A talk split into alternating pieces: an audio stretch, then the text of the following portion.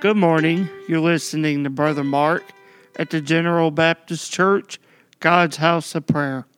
Open with me this morning in the scriptures.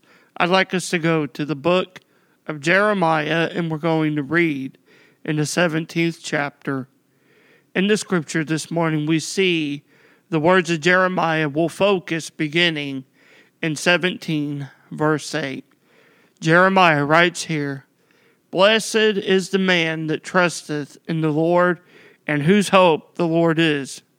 For he shall be as a tree planted by the waters, and that spreadeth out her roots by the river, and shall not see when heat cometh, but her leaf shall be green, and shall not be careful in the year of drought, neither shall cease from yielding fruit.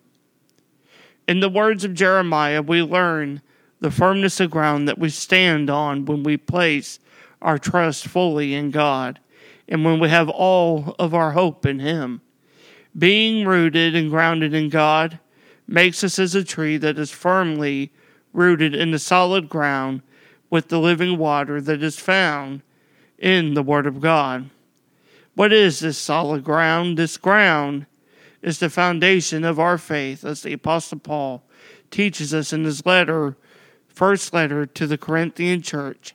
He says in, in 1 Corinthians chapter 3, verse 10, According to the grace of God which is given unto me, as a wise master builder, I have laid the foundation, and another buildeth thereon.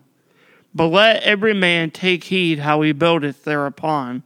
For other foundation can no man lay than that is laid, which is Jesus Christ.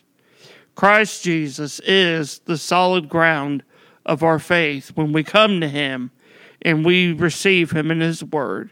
He empowers us with the living water in the Word of God, and we are, as Jeremiah declares in these scriptures, a tree firmly planted and rooted in the endless spring of living water found in the scripture of God's Word.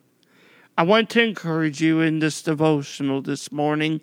Look, to the solid and firm Word of God, the Word that teaches us of Christ, who is the living water, for in Him we are as a tree planted in solid ground that will know no bearing of weather, but will stay rooted and firm in the faith of Christ.